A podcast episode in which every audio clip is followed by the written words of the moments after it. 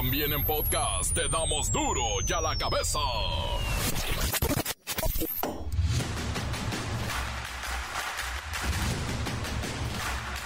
Lunes 23 de octubre del 2023, yo soy Miguel Ángel Fernández y esto es duro y a la cabeza sin censura.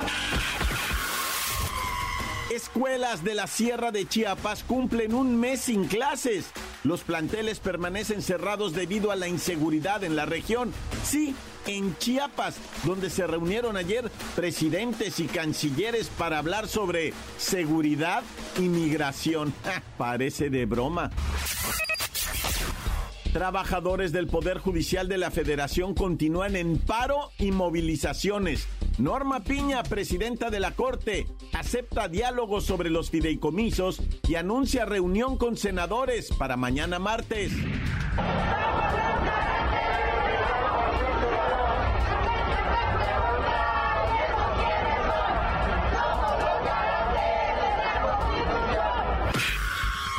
Baja California Sur, el Consejo Estatal de Protección Civil acordó la solicitud de zona de desastre para los municipios de La Paz y Los Cabos ante las afectaciones que sufrieron por el paso del huracán Norma el cual dejó un muerto y cuantiosos destrozos en Baja California Sur, pero ahora Norma impacta tierra por segunda vez como depresión tropical en Altata, Sinaloa, causando lluvias fuertes también en Chihuahua, Durango y Sonora.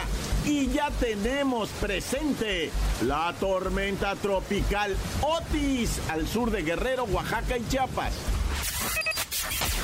En Argentina, las elecciones presidenciales irán a segunda vuelta. La izquierda derrota al derechista extremo Javier Milei. Serán los comicios más vistos en el mundo occidental, 19 de noviembre. Matan a cinco en Querétaro durante una carrera de caballos, todo por las apuestas, dice el reportero del barrio. La bacha y el cerillo con el resumen de la jornada 13 y puntos principales de los papanamericanos. Pa, pa, Comencemos así con la sagrada misión de informarle porque aquí no le explicamos las noticias con manzanas, aquí las explicamos con huevos. Llegó el momento de presentarte las noticias como nadie más lo sabe hacer. Los datos que otros ocultan, aquí los exponemos sin rodeos. Agudeza, ironía, sátira y el comentario mordaz. Solo el duro y a la cabeza. ¡Arrancamos!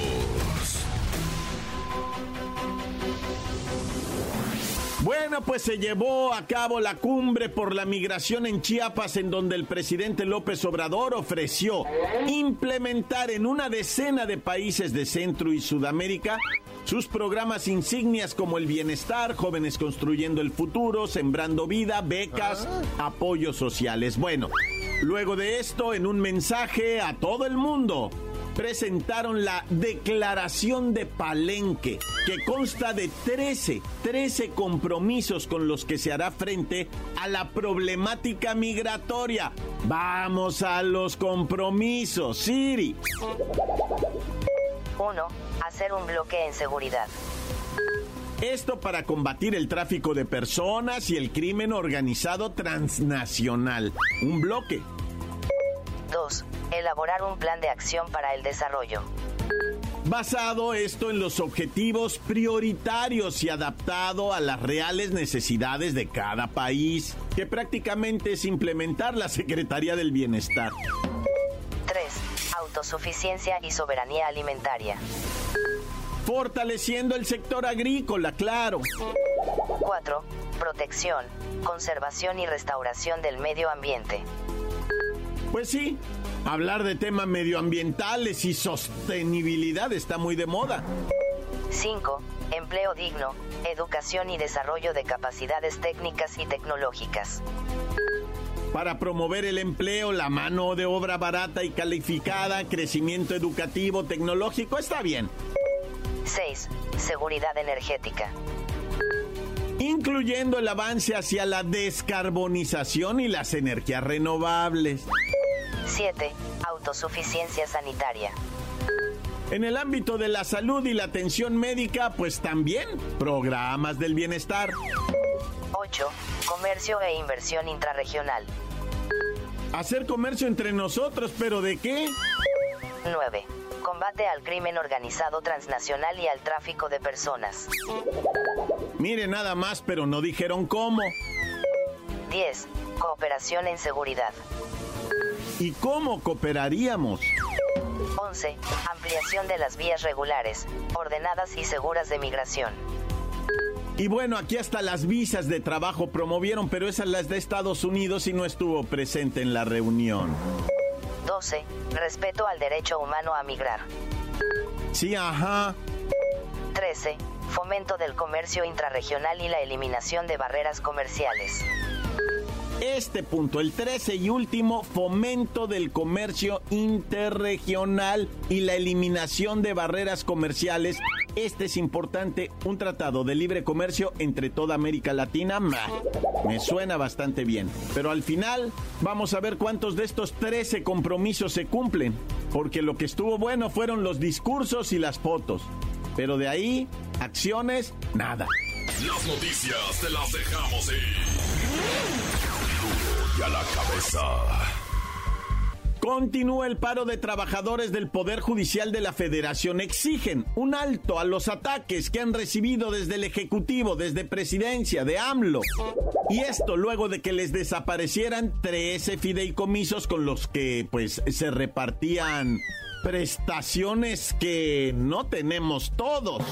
Pero bueno, la mañana del domingo, secretarios, jueces, magistrados y trabajadores del Poder Judicial de la Federación tomaron las calles de diferentes ciudades del país, desde la Ciudad de México hasta Tijuana. ¿Cómo estuvo la marcha en la Ciudad de México, Luis Ciro Gómez Leiva? Miguel Ángel, amigos de Duro a la Cabeza. En la Ciudad de México, la concentración salió minutos después de las 11 de la mañana desde el Monumento a la Revolución. Se calcula que habrán marchado alrededor de 10.000 personas, aunque los organizadores no dieron una cifra oficial. Pero la protesta se repitió en varias ciudades del país. En Toluca, alrededor de 1.200 personas, la mayoría trabajadores del Poder Judicial de la Federación, marcharon desde la Glorieta del Águila al centro de la ciudad.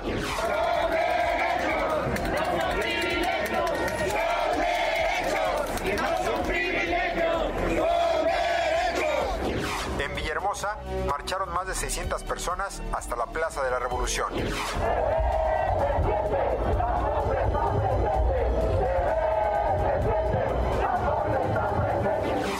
En Durango, la marcha congregó a más de 400 trabajadores que llegaron hasta el centro de la capital.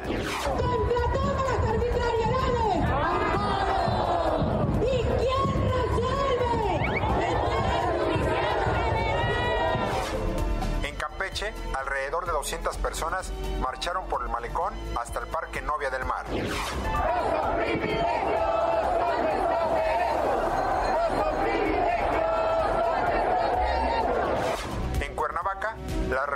Sindical Azucena Taguada urgió al Senado a evitar la reducción presupuestaria y proteger los empleos de más de 1.100 trabajadores del Poder Judicial de la entidad. Estos no son acarreados, estos no vienen por una torta, estos vienen a defender sus derechos y por eso es que los vengo a acompañar. En Hidalgo, más de 700 trabajadores recorrieron las principales calles del centro histórico.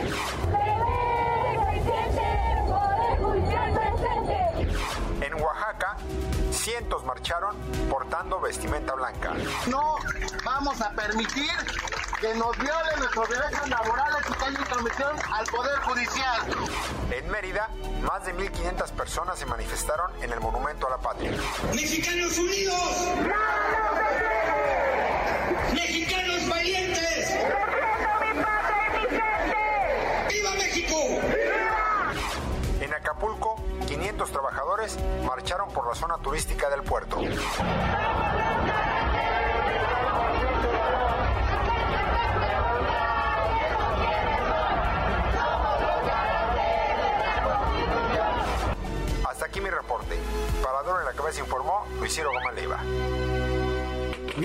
Gracias, gracias Luis Ciro Gómez Levy. Para mañana, reunión de senadores con la ministra presidenta Norma Piña, que les va a plantar cara y después a ver si no les da miedo a los senadores que están por entregar el cargo en menos de un año. Y Norma Piña se queda bastante tiempo más. Mm, va a estar buena mañana la negociación. Encuéntranos en Facebook, facebook.com, diagonal duro y a la cabeza oficial. Estás escuchando el podcast de duro y a la cabeza. Síguenos en Twitter, arroba duro y a la cabeza. Y no olviden escucharnos en podcast. Descárguelo en Spotify. Muy sencillo. Entre a la plataforma negro con verde. Y ahí, en el buscador, escriba duro y a la cabeza y facilito. Llega usted al de hoy. Duro y a la cabeza. Matan a cinco en Querétaro durante una carrera de caballos, todo por las apuestas, dice el reportero del barrio.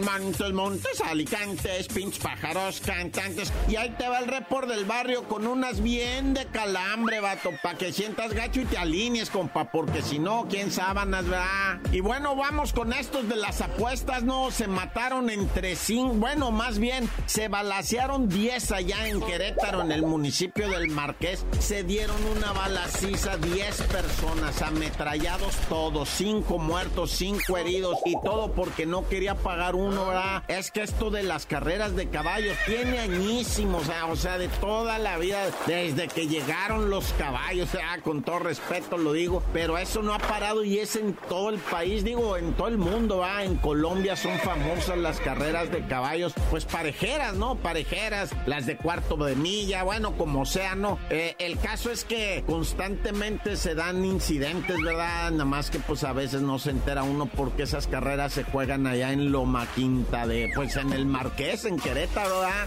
Y ya nos tocó una vez estar en, en Tecate, Baja California, en una, Ah. cuando de repente, bendito sea Dios, que íbamos para afuera, ya nos íbamos, no nos regresamos a ver qué estaba pasando, ¿verdad? nada más escuchamos que ya había empezado la fiesta y vámonos. Pero en este caso se balacean 10 personas en Querétaro, mueren 5, 5 heridos de bala, armas de grueso calibre, nah, ya. Y bueno, los directivos de Nike que murieron, ¿verdad? Los de. Imagínate una pareja de esos que ya tienen 50 años, pero están macizos porque tienen la feria para andar recorriendo el mundo. Dicen, no, pues nuestro trabajo es el mejor del mundo. Vamos a viajar, vamos a comer con gente bonita, con los que inventan los tenis. Es una pareja, él de mercadotecnia, ella de relaciones, ¿verdad? Los dos en el top de lo que viene siendo ejecutivos de los tenis y la ropa, va, la ropa deportiva y la ropa casual que vende esta, esta marca, ¿verdad? Y ellos, eh, o sea, se la pasaban, de hecho estaban de vacaciones, iban pedaleando allá en un viñedo en California, iban pedaleando en una bicicleta cuando pasa un camión por un lado y se le revienta un cincho y les cae encima una viga gigantona de madera, de madera, pues de sí, tabla, ¿verdad? Haz de cuenta un polín de un pie, güey, un pie, o sea, un polín de 12 pulgadas por 12, ¿no? Y pues está grande, güey, un polín de un pie está grande, güey, sí es bastantito. Y se brincó así, o peligro era, sí, eh, el caso era ese madero así grande, grueso, pesado. Ellos en bicicleta se brinca el madero, les cae encima, los mata. Ahí por promedio de 50 años la pareja, ¿verdad? Muy adinerados, muy exitosos, pero Diosito dijo, ya vénganse, va, porque aquí quiero pues que me diseñen unos hermosos zapatitos, ¿verdad? Y se los llevó Diosito con él. Qué fuerte eso va a estar en la cumbre del éxito y teniendo la vida por delante y que te caiga una tabla encima y te mate. Qué triste historia, Naya. Llegó un vato, vamos a decirle, en situación de calle, va, un, como le dirían, un vago, va, se metió para dentro de un restaurantillo que vende pizza. Y el morro, el, el hijo del dueño, estaba sentado en una de las mesas, va. Entonces mete el vago, dice, ¿qué trans? Ahorita no tengo nada, viejo, date una vuelta más al rato, papá sobres. Se da la vuelta el vago, mira al morro y se le antoja para darle un jiricuazo y riácale, le acomoda uno que le avienta los ojos para enfrente hasta hasta los mocos. Se le salieron a la criatura del zape que le da el vago y se sale así como que tan campante, nomás el vago como riéndose. Ah, morro, te dio un zape, va. Y en eso sale el papá del morro, güey. Y alcanza al vago, lo tira, güey. Le pone una golpiza, padre, que a patadas a Machín, pero, o sea, yo no sé qué tanto ocupaba un jiricuazo también este güey. Unos dos acá, y nada más, o sea, dejarle claro. Pero yo no critico nada, o sea, nada más estoy informando, va. Cada quien hará su opinión. ¿Tú por cuánto le perdonas al vato que le haya dado un zape a tu hijo? O sea, la neta, ¿para qué nos ponemos acá de mentirosos de decir, ay, yo no hubiera hecho nada, ay, yo llamo a derechos humanos, ¿verdad? No, yo hago, no, o sea, la neta salió el vato y le puso una compi, pero que no se va a volver a arrimar por ahí, te lo garantizo, ¿ah? Pero bueno, ya cada quien tendrá su opinión de esto. Y bueno, vamos a esta historia escalofriante de una mujer que denunció a su expareja por violar a su hija y luego a ella la agarraron misteriosamente y la metieron a la cárcel porque el señor ese es este influyente, ¿verdad? Y a ella la acusaron de robo y no sé qué y ahí fue a dar a la cárcel. Se estuvo medio año la mujer encarcelada mientras el hombre también está preso y en el mismo penal están los dos y la criatura en pues de 12 años sin papá, sin mamá, porque se andan peleando y se pero pero lo triste va es que la muchachita fue abusada por este hombre y se tiene, bueno, sin duda va, se va a quedar en la cárcel ese hombre, pero se está complicando el caso, ¿verdad? Para dejarlo encerrado. ¿Por qué? Porque se atraviesan este tipo de situaciones, ¿no? Donde de repente la defensa usa, no, que la señora es delincuente y que, hijo y su qué cosa. Y mientras tanto la niña sufriendo, ay, estos dos peleándose con su ego, ¿no? Y pues bueno, Dios conmigo y yo con él, Dios delante y otras del. Tan tan se acabó corta. La nota que sacude. Duro, duro ya la cabeza. Encuéntranos en Facebook, facebook.com, diagonal duro y a la cabeza oficial. Esto es el podcast de duro y a la cabeza. Vamos a los deportes con la bacha y el cerillo.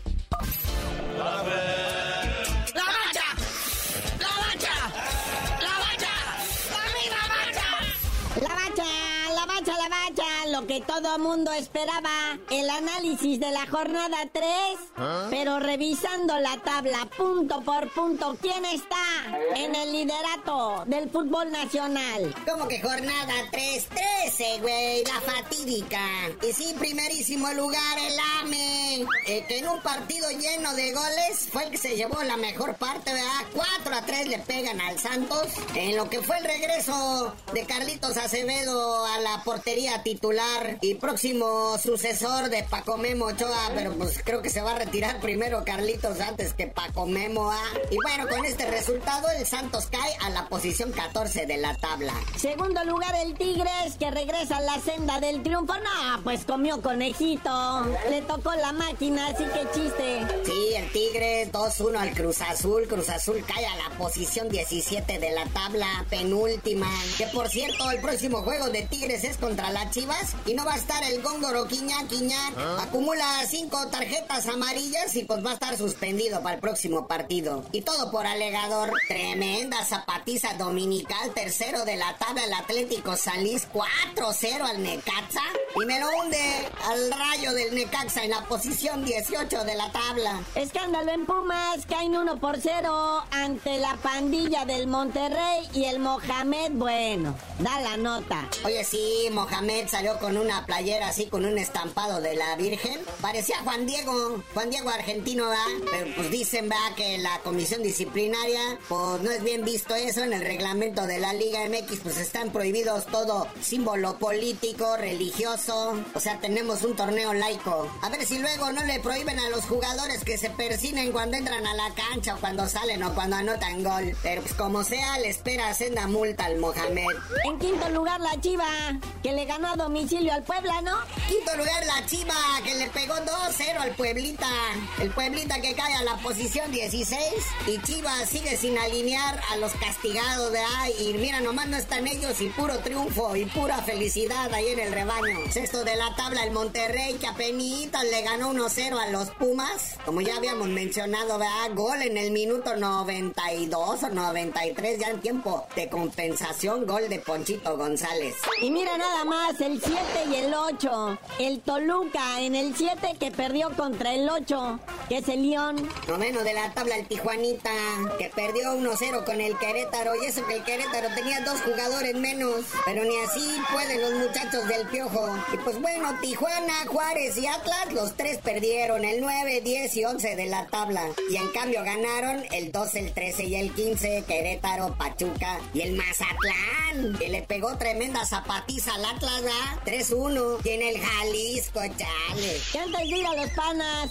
¿Cómo le va a mi checo? Resultados de la Fórmula 1, el Gran Premio de Estados Unidos. Primer lugar, pues para no variar, ¿verdad? Max Whatsappen, del equipo de Red Bull. Y nuestro queridísimo Checo Pérez llegó en la posición 5. Pero pues ahora sí terminó, ¿verdad? Y el próximo es el Gran Premio de México. El próximo 29 de octubre se va a poner chido allá en el Autódromo Hermano Rodríguez. Vaya consiguiendo sus boletos. Que van a estar, uy, baratísimos. Digo, baratísimos si usted es millonario, ¿va? Bueno, ahora sí vamos tantito a lo de los panas, güey. Cuéntanos de la intervención de México. El Azul 23 contra Chile, güey. Ahí están los Juegos Panamericanos, Centroamericanos del Caribe, Santiago 2023. México en el medallero está en segundo lugar. 18 medallas, 10 de oro, 5 de plata, 3 de bronce. El día de hoy, la selección mexicana sub-23 de fútbol varonil enfrenta a Chile. Suerte, muchachos. Saquen la casta por parte de la selección nacional, ya que la selección mayor nomás no pela un chango a nalgadas. Carnalito, ya vámonos, no sin antes mandarle buena vibra a los luchadores del Consejo Mundial de Lucha Libre, la CMLL, los que están ahí en la Arena México, ofrecieron lucha de exhibición previo al partido de los Broncos contra Green Bay en la NFL allá en el estadio de los Broncos de Denver, y fue todo un éxito, bien por estos luchadores mexicanos, el Místico, el Atlantis Junior, Volador Junior y Templario. Pero pues ya tú no sabías de decir por qué te dicen el cerillo. Hasta que la Taylor Swift nos mande unos boletos para la NFL, les digo, Naya.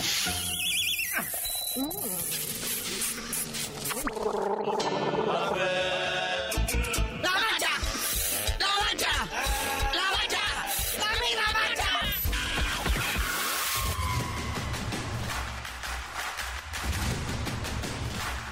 Por ahora hemos terminado. No me queda más que recordarles que en duro ya la cabeza. No le explicamos las noticias con manzanas. No, aquí las explicamos con huevos.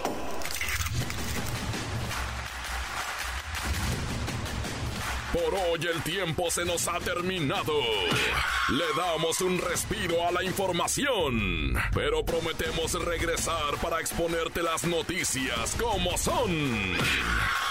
Duro y a la cabeza es Miguel Ángel Fernández, Arturo González, Evi González y la producción de Luis González, el señor X. Una producción original de MBS Radio.